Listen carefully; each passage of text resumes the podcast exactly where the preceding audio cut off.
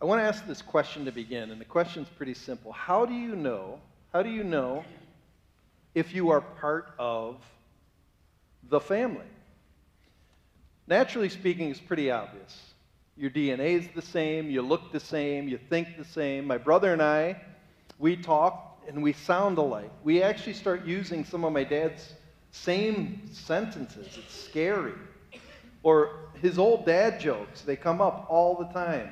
My kid's like, Where'd you get those jokes? From my dad. And he probably got them from his dad. Like, what did the guy say when he fell into three holes right in a row? Well, well, well. That's a groaner. That's a dad joke. And you get them from your dad. You carry them on. How else do you know your family? Well, you commit to each other, you sacrifice for each other, you serve each other. Even sometimes when you don't like each other, you know you're in. Sometimes there are families that have children that don't want to be a part of the family. They've had it, they leave, they disassociate, which is a tragedy.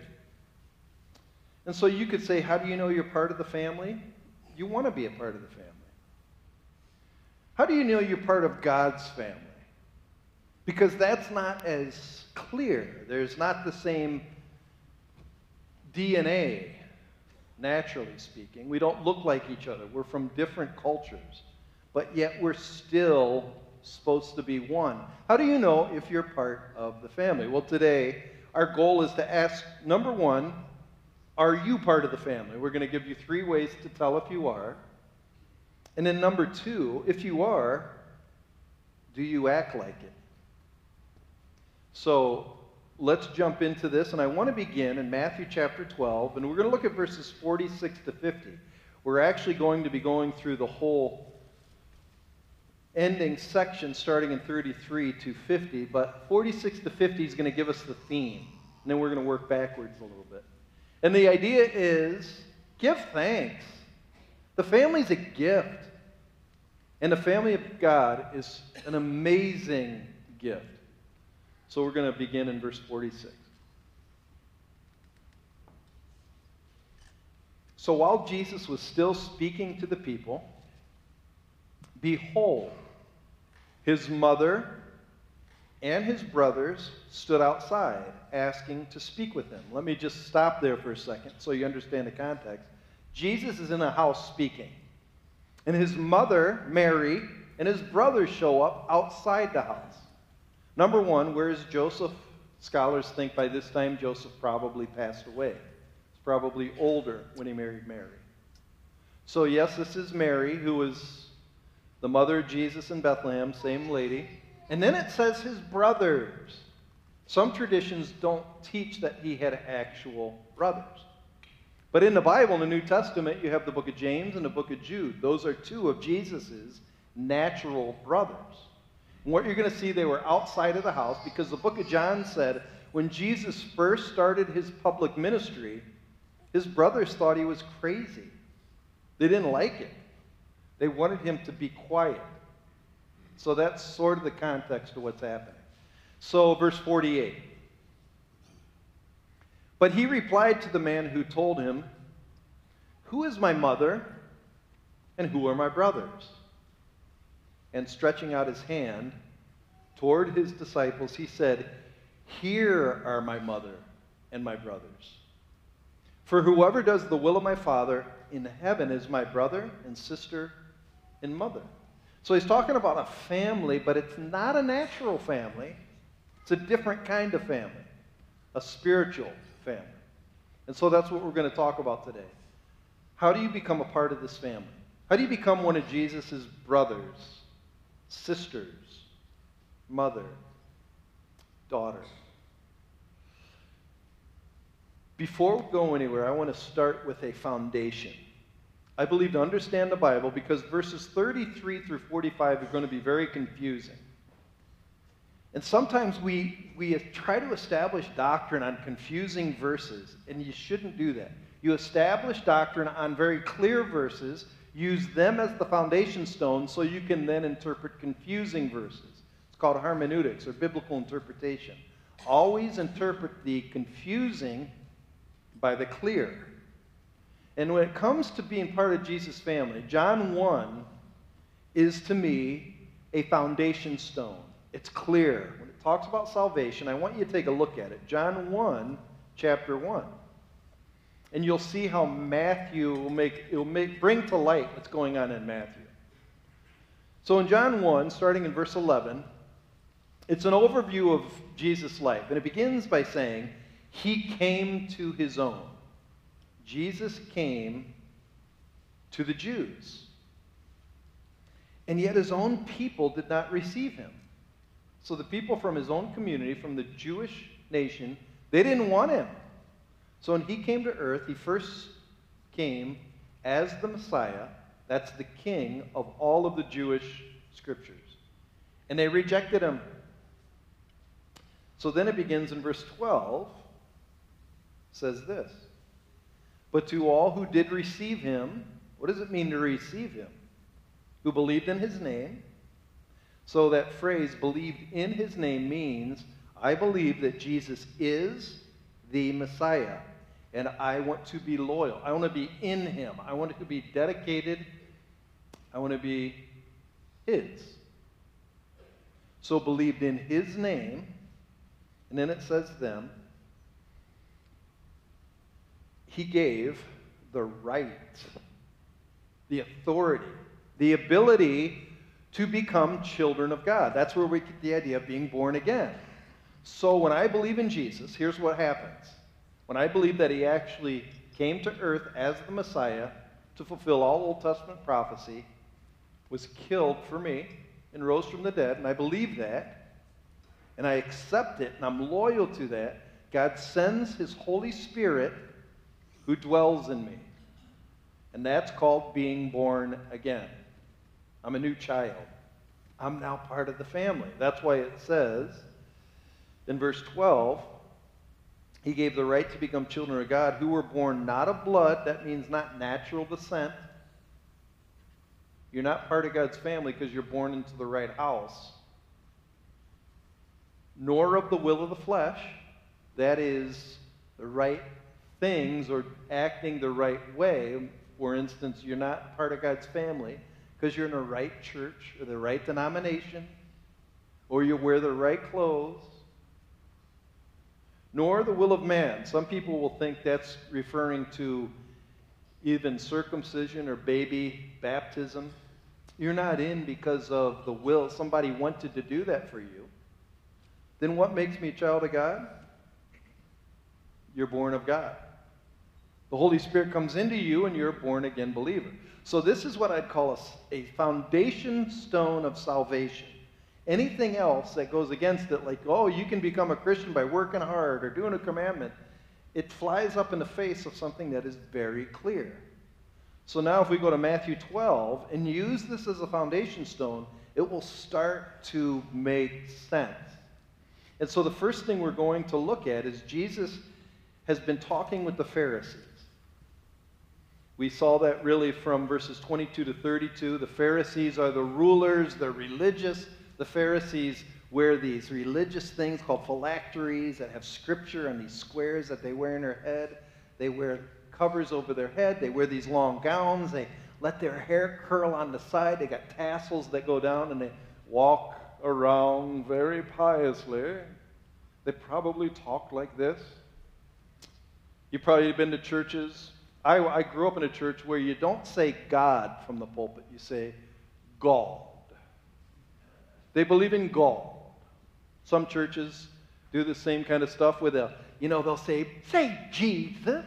And they hip and hop and they say, bless the Lord.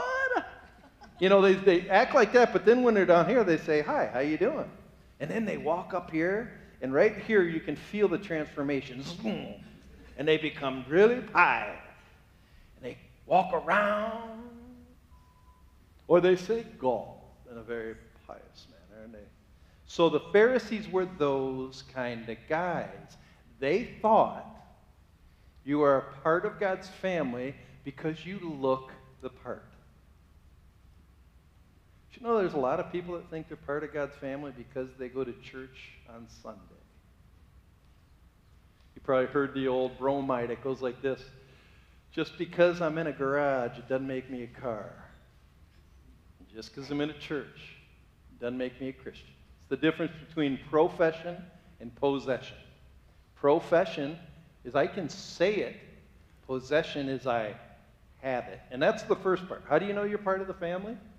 Well, you have life from the inside that springs out from the outside. Look what Jesus says in verse 33. Either make the tree good and its fruit good, or make the tree bad and its fruit bad. For the tree is known by its fruit. And he's talking to the Pharisees. He said, You brood of vipers, meaning you're no good snakes. How can you speak good when you are evil? For out of the abundance of the heart, the mouth speaks. So Jesus is using an analogy. He uses this in a number of places. He says either the tree is good or it's bad. He's talking about the inside. So look at it like this. Say, take it on Peach Ridge, I bring you to an orchard. I'll bring you to an orchard in September, October. It's easy to tell what kind of tree it is. Nice big red apples, so you know it's an apple tree.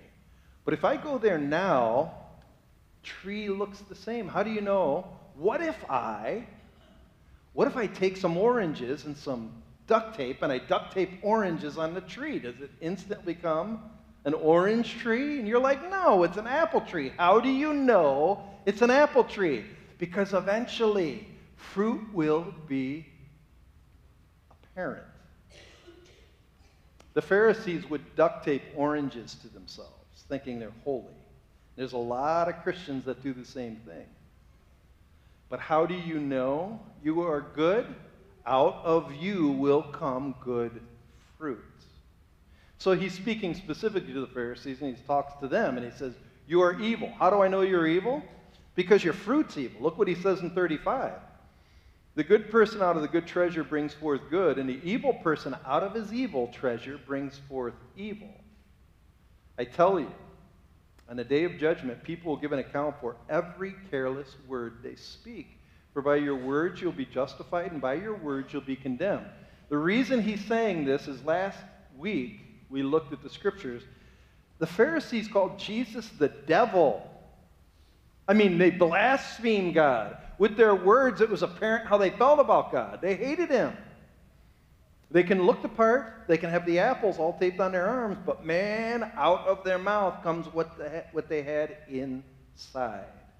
So, one of the questions I have for you is when you are with your buddies, or let's say you're in the deer blind with your friends, or at the deer cabin, or with the ladies at you know, a nice restaurant who are your friends, what do you talk about?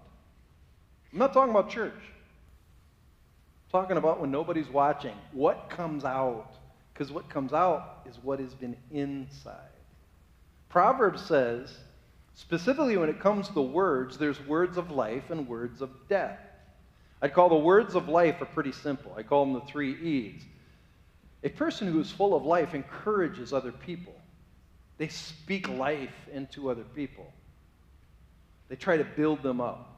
Words of life are also empathy. They care about the other person's hurts and needs.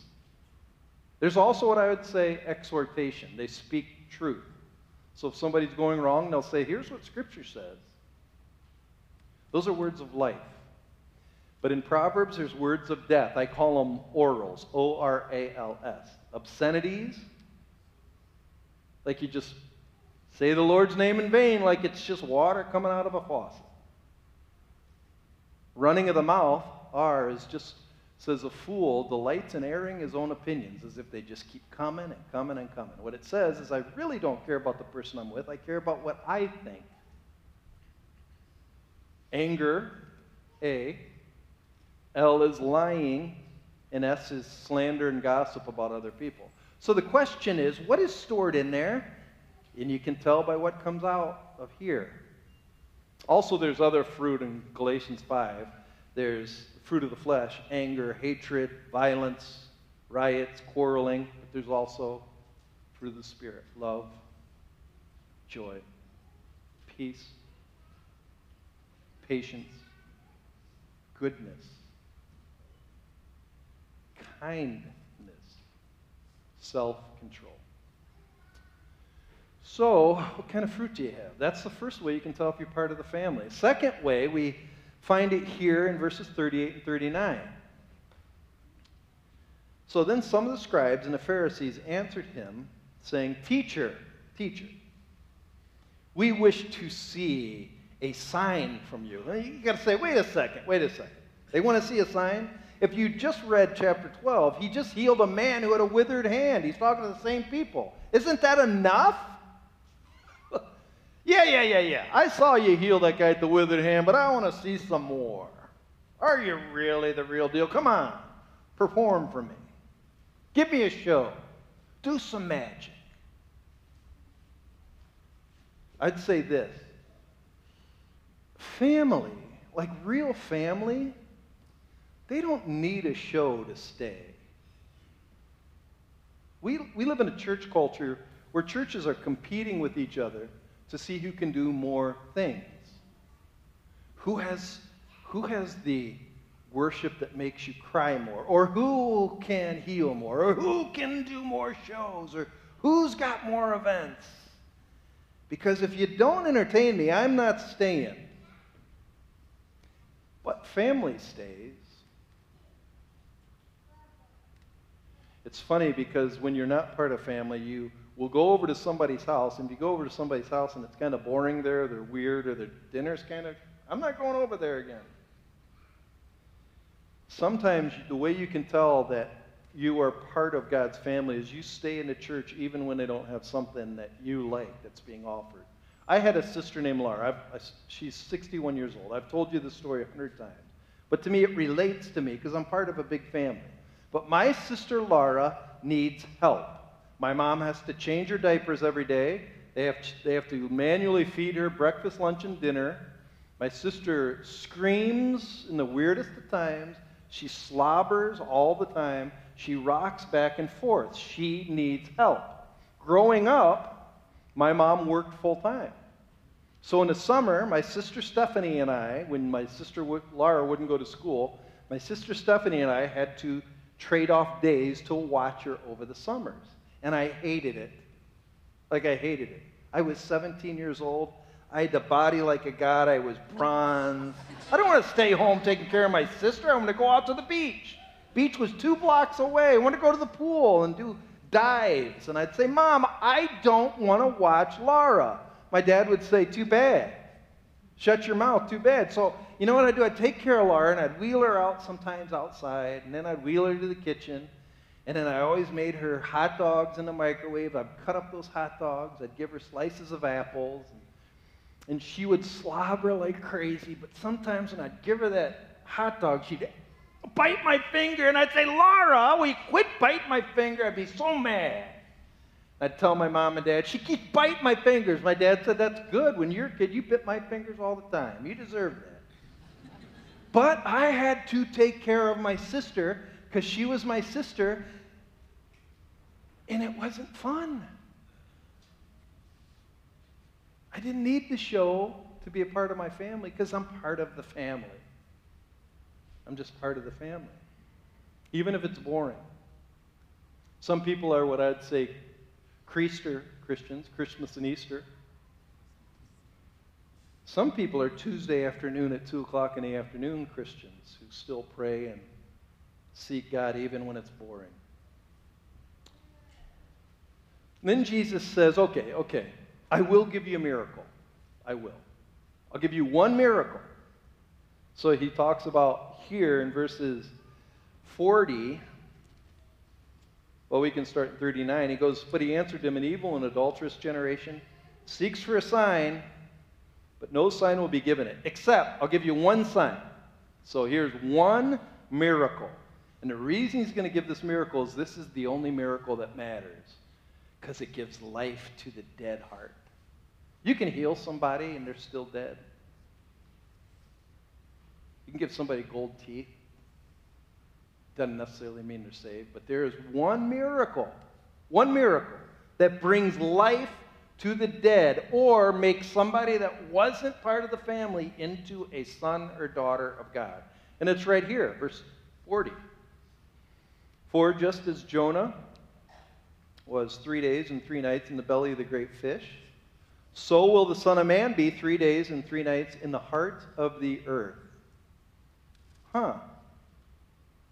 The men of Nineveh will rise up at the judgment with this generation and condemn it, for they repented at the preaching of Jonah, and behold, something greater than Jonah is here. The queen of the south will rise up at the judgment with this generation and condemn it, for she came from the ends of the earth to hear the wisdom of Solomon, and behold, something greater than Solomon's here. Here is the miracle. He said, Okay, he's talking to the Pharisees. He goes, Remember the story of Jonah and the whale. So Jonah was told to go preach to Nineveh. He said, No, I'm not going. I'm not going to do it, God. You can't make me. So he gets on a boat to take off. In the boat, there's a storm. And the guys on the boat said, Man, we're going to die. And one guy said, It's Jonah. Throw him over. So they threw Jonah over, and a fish came and grabbed him and went to his belly for three days and three nights. And after three days and three nights, he was spit up on the shore by Nineveh, and he went, and he said, oh, I have to do it now. And he preached repentance, and the Ninevites all repented. Jesus says that is the miracle. What miracle? Well, he says it. Look in verse 40. So, so he's saying this is an analogy of Jesus being three days in the heart of the earth. Jesus died on a cross. In the same way, uh, Jonah did not want to go, he was not submissive to the will of the Father. God made him submissive. Jesus was submissive to the will of the Father on our behalf because we're not submissive. Sin makes us want to do our own thing. We don't want to behave, we don't want to follow God.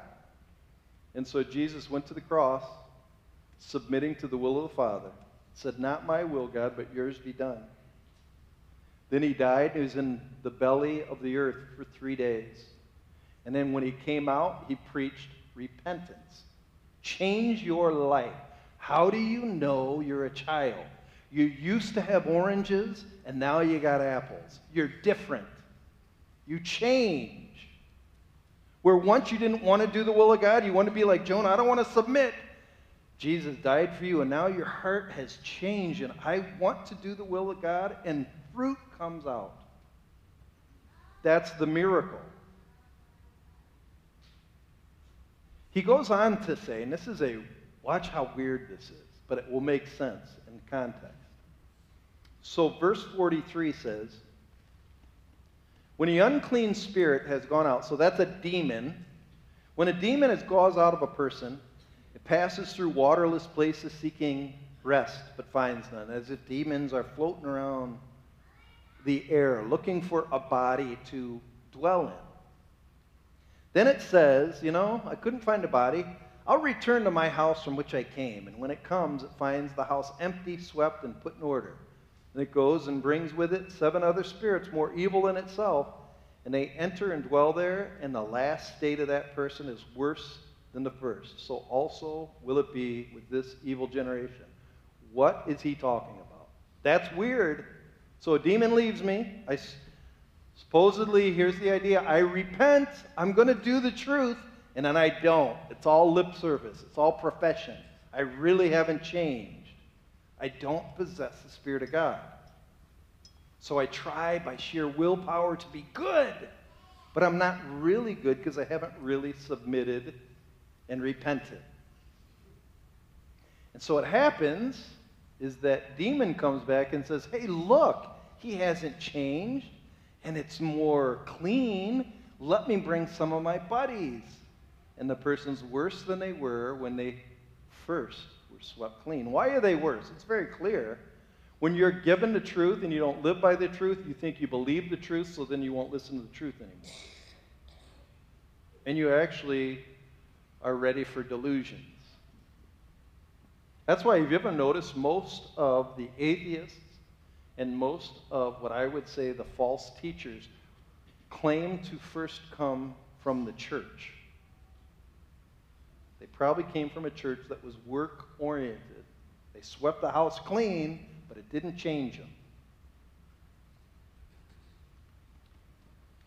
So, we have one more way you can tell you're part of the family. The first way is you have fruit. You have fruit. Second way you can tell is you will stay even when you have no show. You'll serve others. And the third way is pretty awesome. It's what we read. You'll want to please your dad.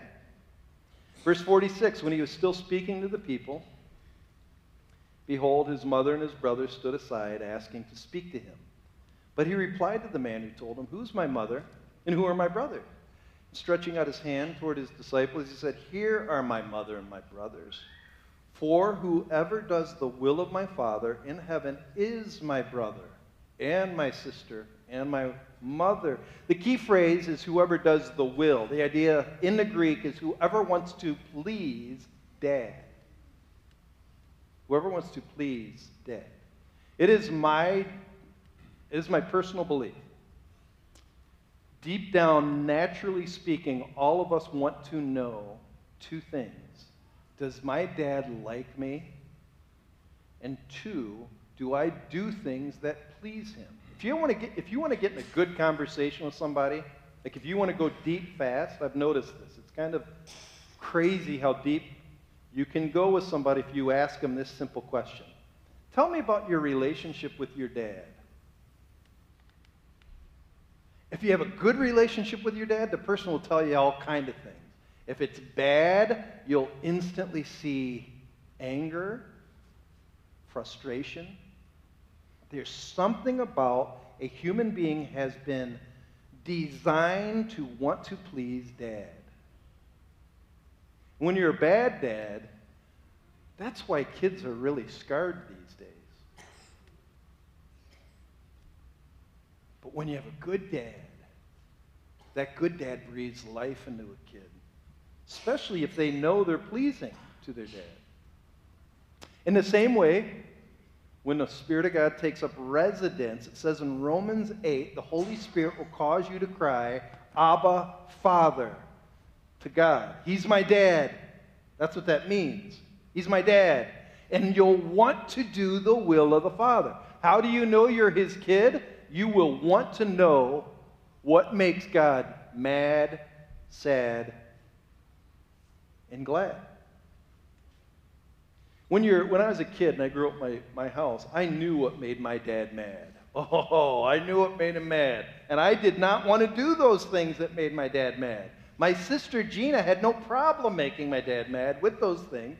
Whenever she made my dad mad, I would run up to my room and close the door because I hated to see my dad mad. Hated it. But I know what made my dad glad. My dad loved going walking with the dog out in the woods, just throwing sticks and talking. He loved it. And so whenever he said, Hey, you want to go for a walk? I said, Absolutely, because I like to make him glad. I know what made him sad. It's a number of things that made my dad sad. In the same way, do you know what makes the Heavenly Father mad, sad, and glad? That's why he gives you this. It's very clear. He doesn't hide his heart from us. Sin makes him mad. It's rebellion. Do you want to know why sin makes them mad? I, I, think people get this wrong. I just, I'll tell you why sin makes them mad. As a good father, and I'm just telling you this with my kids, I want, I have like a vision of the future for my children, and I want them to succeed. And when they don't want to do that plan, sometimes I'm really mad because, especially when they make decisions that destroy that. Do you know what you could have had? That's what sin does. It destroys the vision the Father has for you in the future. And he's mad because he doesn't want you to have that. You know what makes him glad? Trusting him, obey, obeying him, even if you don't understand why. Because if he loves you, don't you think he wants your life to be good? So when he asks you to do something, it's not because he wants to hurt you. And what makes them sad is, I think, brokenness makes them sad. How we treat our brothers and sisters makes them sad.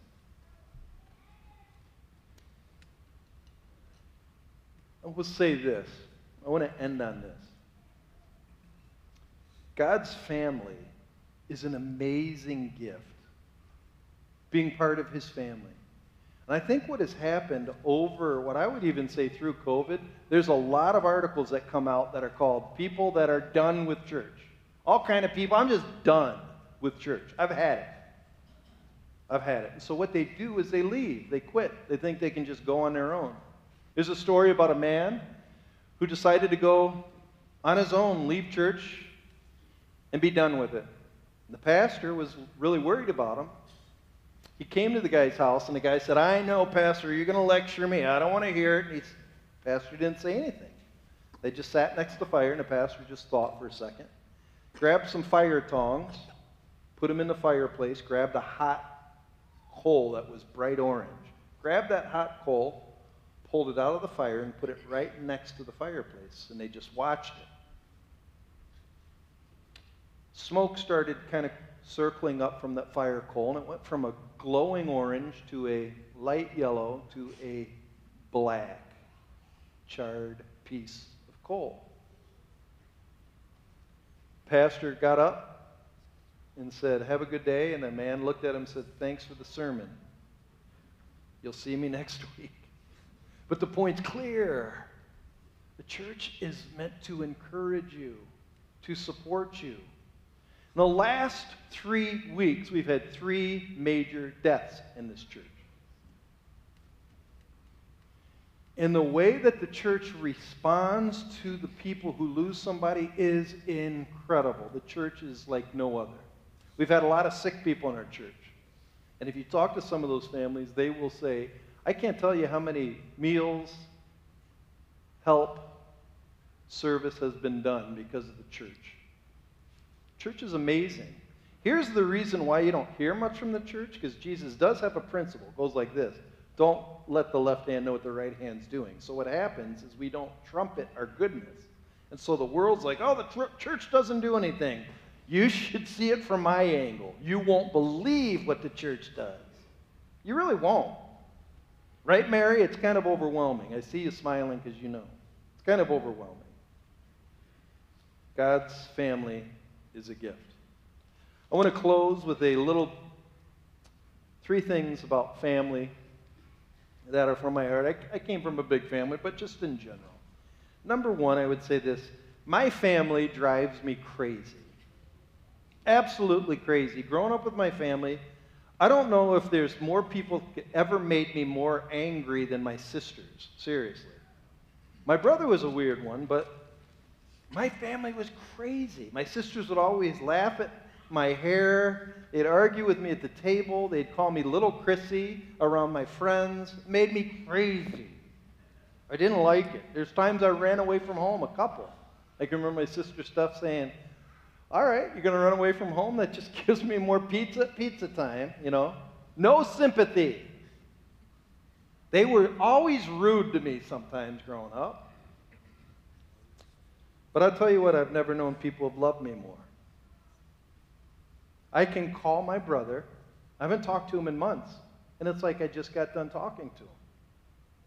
I've got this. Uh, did you guys ever get on those where you're texting and you have everybody on your family's texting, and all of a sudden your phone starts blowing up in the middle of an important meeting, and there are all these stupid pictures of grandkids and nephews and nieces, and then dumb um, emojis, and you know, like, oh man, I'm on another family blow up session, you know, and my mom's texting, but you get hundreds of them, you know. The family, there's something about your family just wants to connect. Third thing about my family is they are a part of me. They always will be. They're part of me. I think the church is identical to this.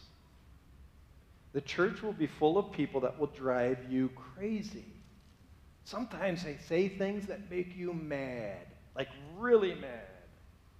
But you're family, aren't you? Can you forgive? I think where people who are done with church go wrong is somebody said something bad to me or looked bad with me and I'm out. I'm done. Maybe they were telling you the truth. Yeah, but it hurt me. You know how many times my sisters hurt me over the year? Second thing is, I would say, when you're really around the people of God that have the Spirit of God in them, you will find people who really love you. They really do. You can call them up at any time. They will show up, even if they haven't talked to you in months and they know something's wrong, they'll say, Hey, what, what do you need? But I'd say the third thing about the church is there to be a part of me. We're going to be with each other for all eternity. We are Christ's body. It's how He designed it.